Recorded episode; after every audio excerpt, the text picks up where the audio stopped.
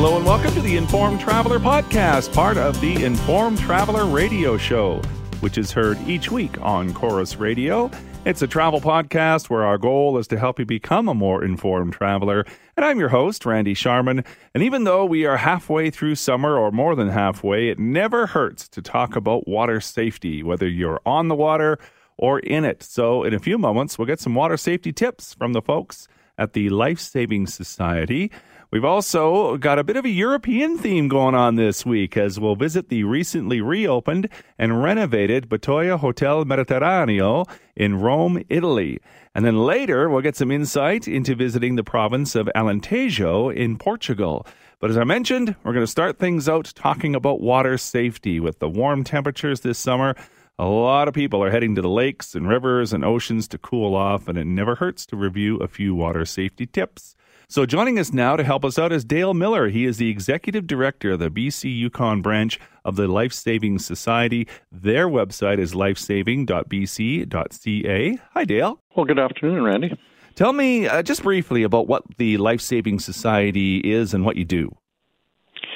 Sure. So many will know us as Royal Life Saving Society. We're part of the Commonwealth organization, completely committed to the prevention of drowning and aquatic-related injuries. So that is our, our objective, and uh, the organization's been around for over one hundred years and and still doing the same work uh, that many years later. Well, we probably should have done this segment uh, a few months ago at the start of the summer season, but I guess no matter what, there, it's always good to to review some of the, the tips and, and the and the things that you have, right?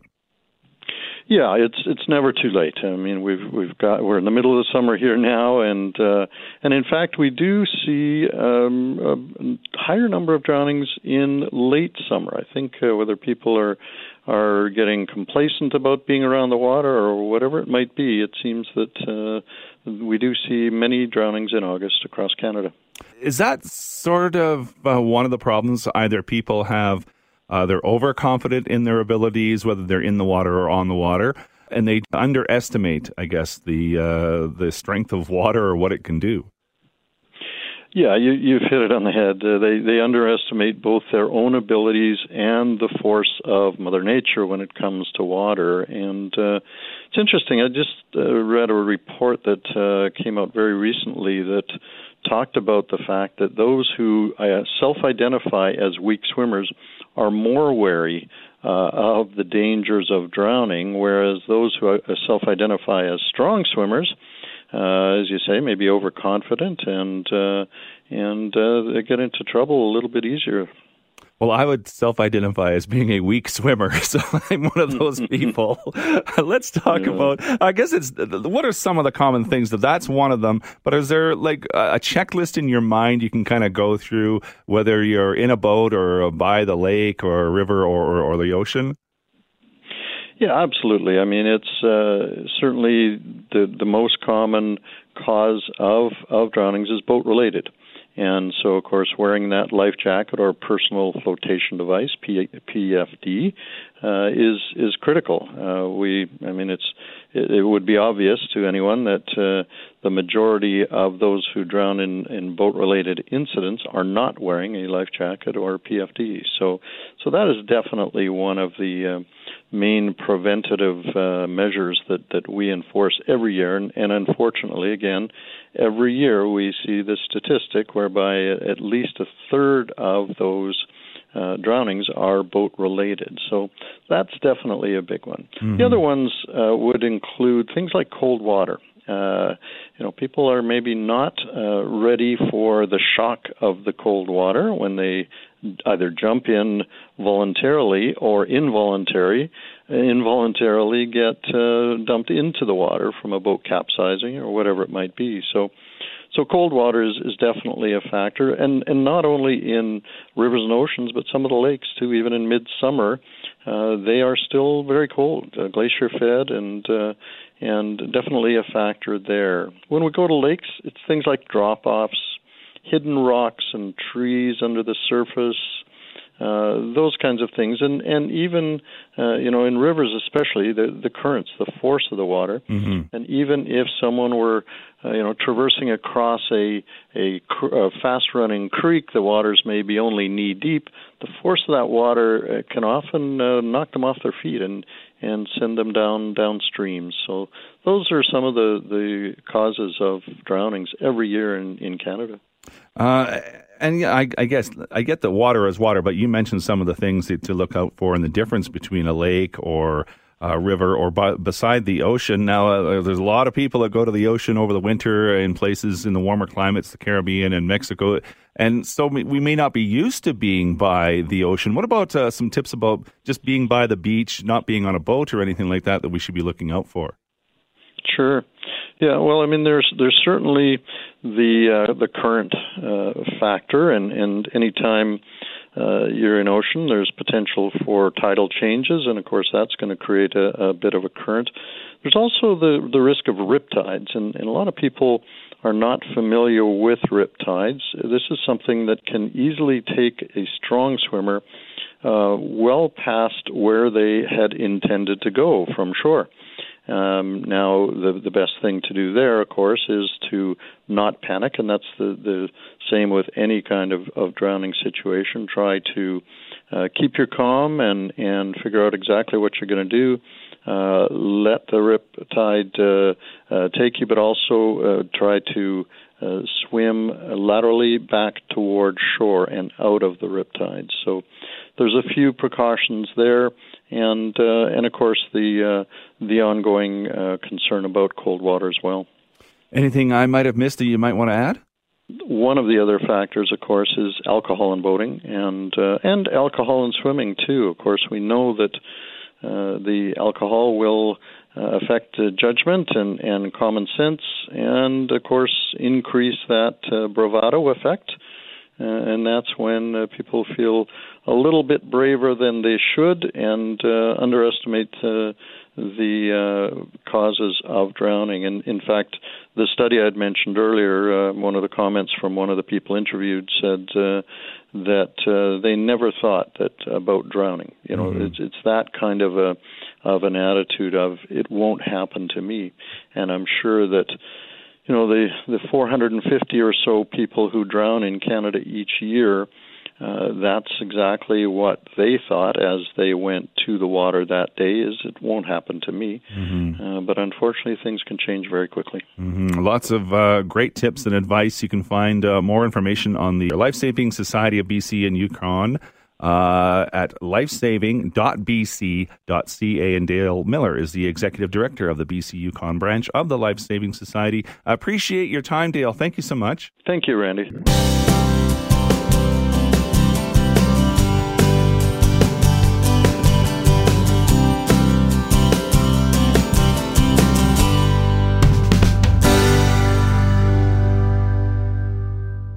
So each week in our podcast, we try to focus on a hotel spotlight. So this week, we are going to travel all the way to Rome, Italy, to the newly reopened and renovated Bettoja Hotel Mediterraneo. And we're very pleased to have join us now from Rome, Italy, Maurizio Bettoja. He is the president of Bettoja Hotels. Their website is bettoja hotels dot i t. Hello, Maurizio. Hello. Tell me the story of the Bettoja Hotel chain. Well, uh, it's a, a story that started about one hundred fifty years ago. Um, my great-great-grandfather was uh, a merchant, a wine merchant from uh, the north of Italy, where we still have our family home in our home village. And um, he was a younger son, uh, so he had to make his way in the world, and he came to Rome, where we had some property, and started dealing in, in wine, in oil, and grain. And uh, at one point, bought the ground floor and the cellars of the Hotel Massimo d'Azeglio, which is our oldest hotel. That was in eighteen seventy-five. And uh, uh, it was right across from the railroad station. And uh, he decided to transform the building in a, in a hotel. And that's how it all started. And Uh, Uh, after that, we bought um, other properties, uh, amongst which the what became later the Hotel Mediterraneo. Um, so this is how it started. And uh, uh, being next to the railroad station is just uh, as much as a, an opportunity as it was in eighteen seventy-five. Uh, well, that's a pretty amazing story. You've been around a long, long time. You've probably seen a lot of things happening uh, throughout those decades. Tell me what the last uh, eighteen months has been like for you, though, and for the hotel industry in Italy in general. Well, uh, you can imagine it's been extremely bad. Um, most hotels in Rome have closed, and uh, they've been reopening. Some of them are reopening now, but I think a lot of them will not reopen at all because uh, the, the, the crisis has been so bad that uh, a lot of, you know, quite a number of hotels will not survive. Mm-hmm. Um, whereas uh, this has hit uh, the art cities especially. Uh, I mean, Rome, Florence, uh, uh, Naples, Venice.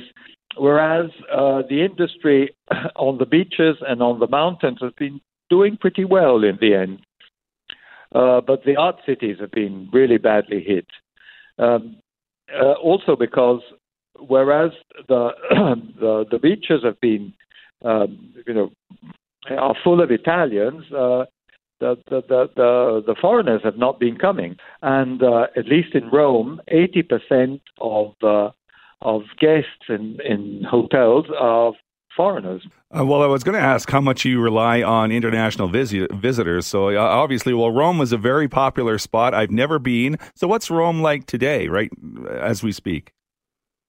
Um, well, uh, it's uh, it, it's starting to, to, to normalize because um, uh, restaurants are open, and a lot of restaurants have now moved uh, their tables on the street, which is actually quite pleasant in the summer. And uh, I I hope it will it will stay that way it, because uh, it's uh, it's very pleasant to eat uh, outside.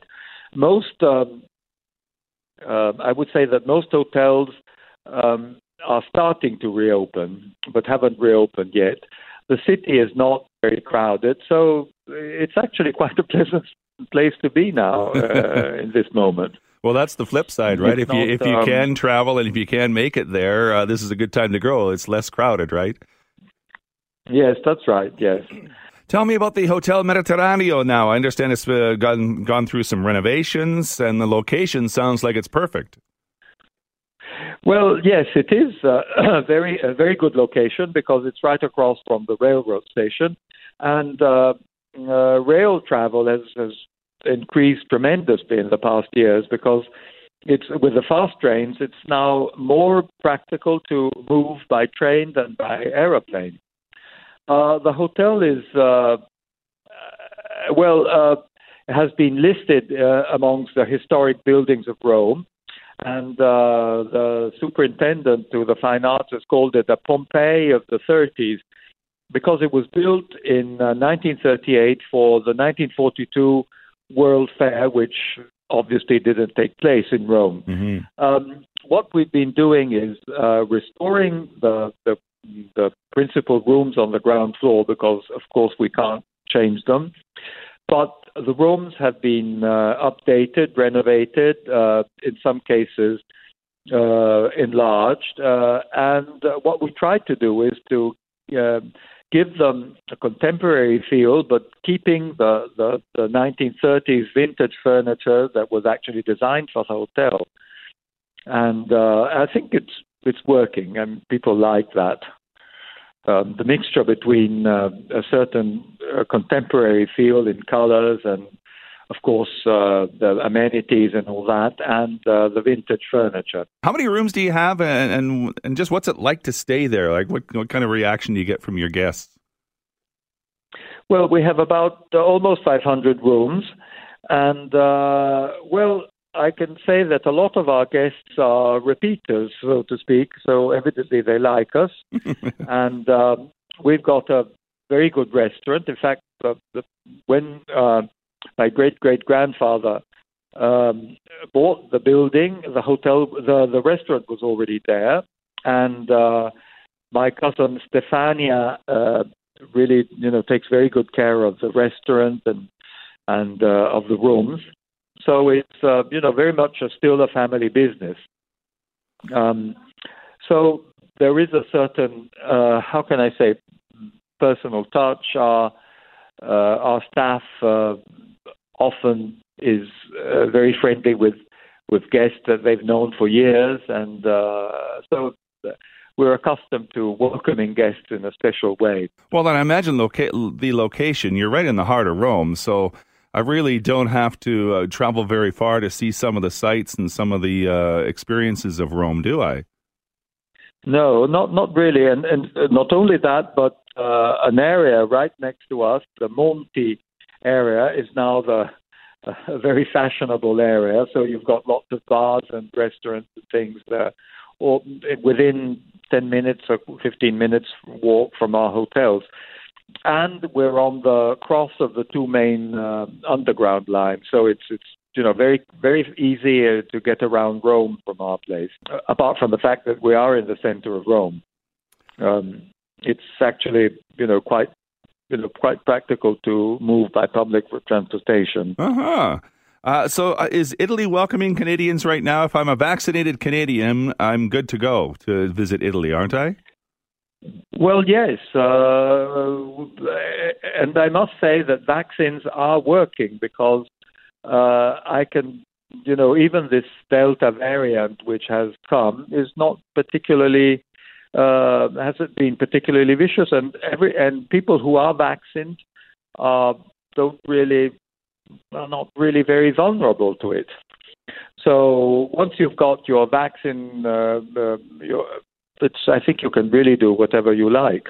Well, yeah, if people are interested, you just go on the Italian government website, italia dot I T, and there's it kind of explains there what forms you need. And pretty yes, much if you're if you're got uh, the double dose of uh, a vaccine and uh, at least fourteen days beforehand, you're pretty much welcome and free to go uh, around Italy as you like, right? Yes, yes, that's right, yes. Uh, anything yes, I've missed you, you'd like to, to add? Yes. Just please come because we really want you and need you. Well, it sounds like a fabulous place. I mean, the location can't be any better, right in the heart of Rome.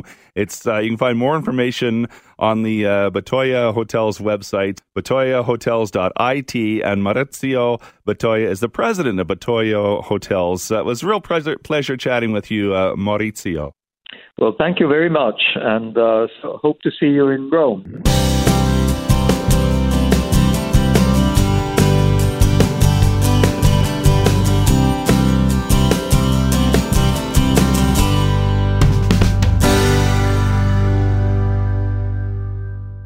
So Portugal is on your bucket list of places to visit. You'll be glad to know that the Portuguese government is looking to lift all COVID restrictions in Portugal by October.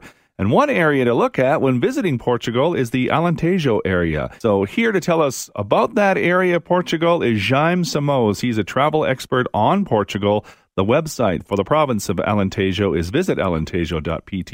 Hi, Jaime. How are you? I'm well, thank you. Uh, you're of Portugal descent, so I'm gonna I'm gonna ask this question. How often have you been to Portugal? Well, before COVID, uh, I would go for at least once a year, um, and as a kid, I would spend my summers there.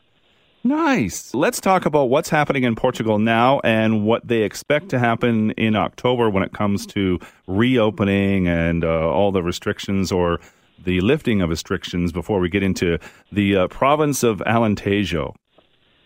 Sure. So currently, uh, Portugal is emerging uh, from a series of restrictions aimed at limiting the spread of COVID nineteen. And much like Canada, the Portuguese government took things very seriously and has had rolling restrictions based on the amount of people uh, showing infections as per percentage of the population. Um, and unfortunately, Portugal got hit a little hard, a little bit early uh, by the Delta variant, uh, which led to rolling back a few things. But the good news is I was just there, and people take this very seriously. So you see, uh, you know, everyone indoors wears a mask. Uh, everybody outside on the street wears a mask. If you go into a restaurant, you can dine indoors, but the server will wear a mask. And if you have to get up from the table to use the, the washroom or what have you, you have to wear a mask as well. Mm-hmm. Uh, the amount of people in stores is limited. So, you know, there are some really good safety precautions. And as a result, they've really brought uh, the number of infections uh, under control. As a result, uh, because now the number of, or the percentage of people vaccinated has risen uh, significantly, uh, in fact, surpassed that in the U S. Uh, they're on track to have eighty percent of the population fully vaccinated uh, by late this summer, early this fall, which means that by October, pretty much every current restriction will be eased and people will be able to travel and interact uh, through Portugal, you know, as they have in the past. Obviously, you know, there'll still be a few things in place for, for safety, depending on, on infection rates. But for the most part, uh, it should be relatively easy to go to in Portugal. And, you know, again, those exceptions might be that they may still continue to ask for a P C R test uh, before you board an aircraft, things like that. Mm-hmm. Well, I think that uh, Portugal is uh, becoming very popular. I don't know how many people, you know, ask about Portugal and and have been to Portugal. In particular, they look at uh, long stays. So when they go to Portugal, they're looking at staying for more than, you know, just a week or something like that. Yeah, if you're going to travel all that way, uh, you know, you have nonstop flights from, from Toronto, for example, but you've got to get to Toronto. So you're looking at, a, you know, a, a relatively, you know, significant amount of traveling. You want to at least stay there for more than a week. And yeah, I can tell you that Portugal in the in the winter has a relatively mild climate, and parts of it Are, are quite pleasant. You know, it's not exactly beach weather, but you can go and walk on the beach and have a have a picnic and, you know, be outdoors without a without a jacket. Uh, you know, temperatures uh, can range in the southern half of the country uh, in in February anywhere from you know anywhere from seventeen to twenty degrees uh, Celsius or mid sixties Fahrenheit. Nice. Well, let's talk about the area that you just uh, returned from. The Alentejo area of uh, Portugal. Where is it? How do I get there? What do you like about it? Yeah, that's a great question because, you know, when people think of Portugal, you know, they, they, they first they think of Lisbon, which is a terrific city. It's a wonderful place, and it is the gateway uh, where most flights, uh, you know, from Montreal and Toronto go in directly. Uh, but you know, there's more to Portugal than just Lisbon, and I think for people who've already been there or people who want to go there and experience a more rural stay, the Alentejo is an easy option. So Alentejo. It comes from Além do Tejo, or beyond the Tejo. And so it's everything pretty much from the, the very fertile uh, lands of the River Tejo, which cuts the country in half and flows to the ocean at Lisbon, to the mountains of the Algarve in the south. It's actually thirty percent of the whole country, and yet it has less than uh, six hundred thousand inhabitants.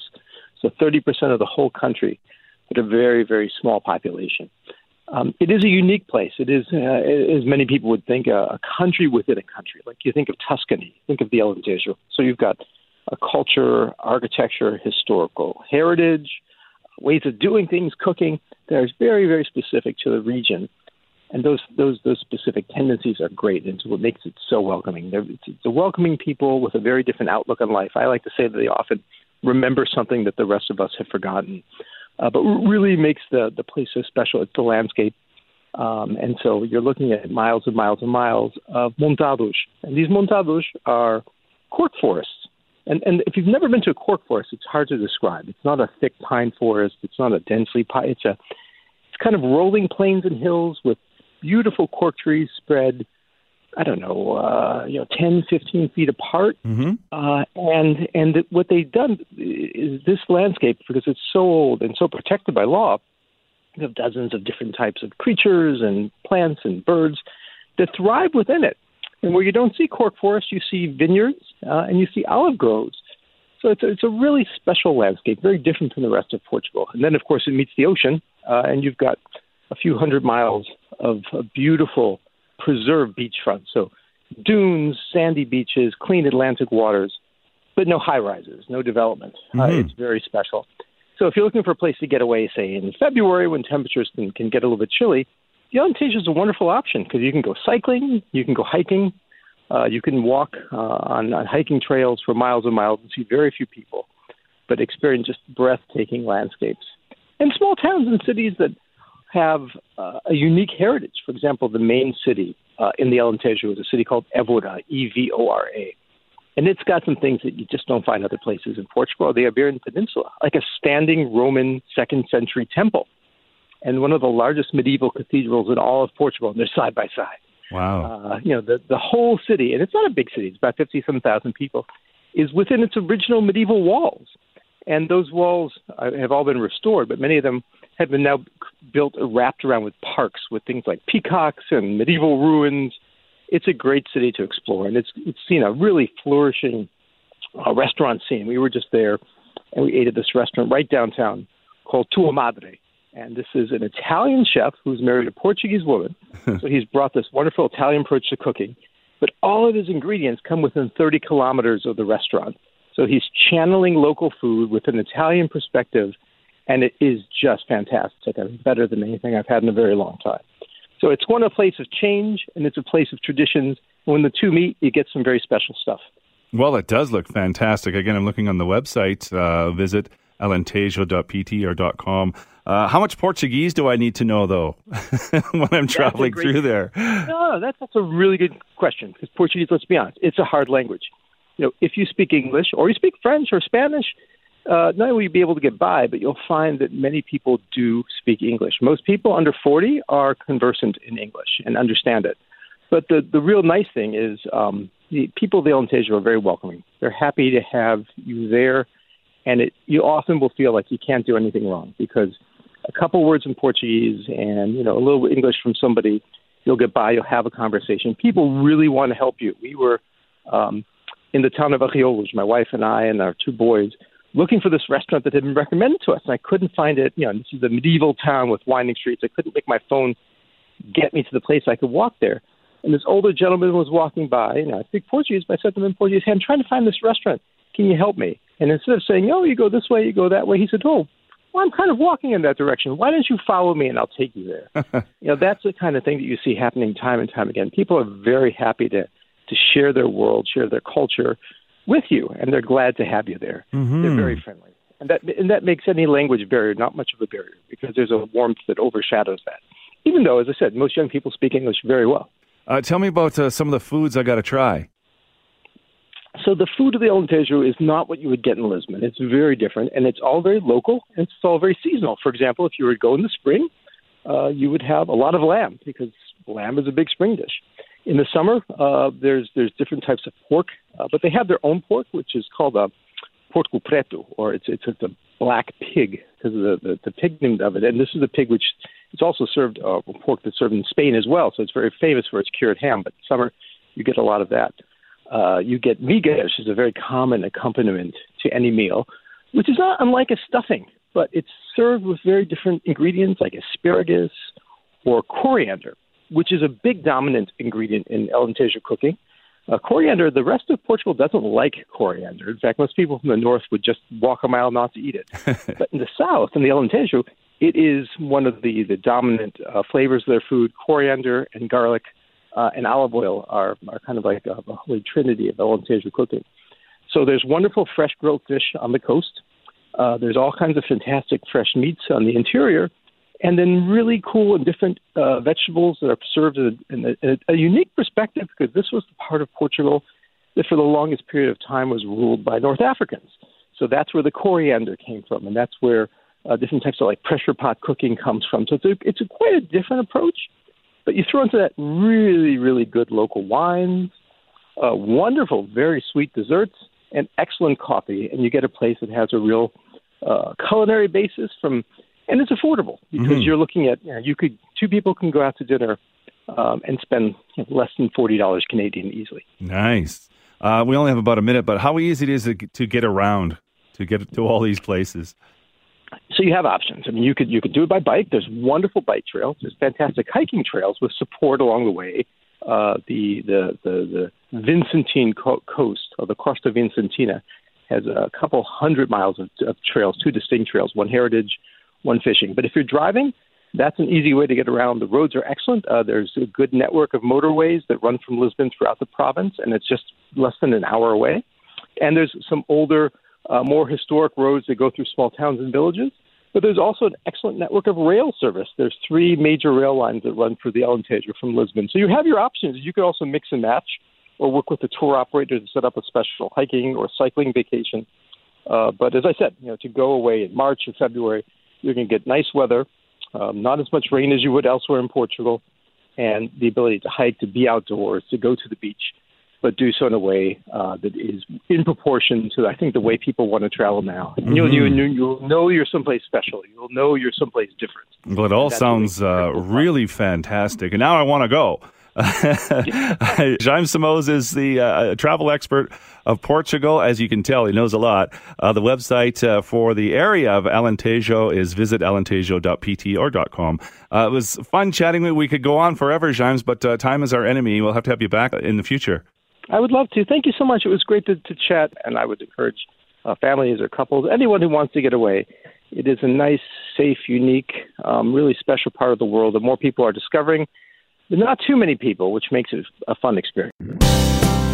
And that is this week's Informed Traveler Podcast. Remember, this is the podcast version of the Informed Traveler Radio Show, heard each week on Corus Radio. You can find more information on the show at our website at the informed traveler dot c a. So thanks for listening. If you like what you hear, let us know. Leave us a review. Tell a friend. And if you want to drop me a line, my email is randy at the informed traveler dot c a. You can also like us on Facebook at facebook dot com slash informed traveler, or you can follow me on Twitter at informed traveler.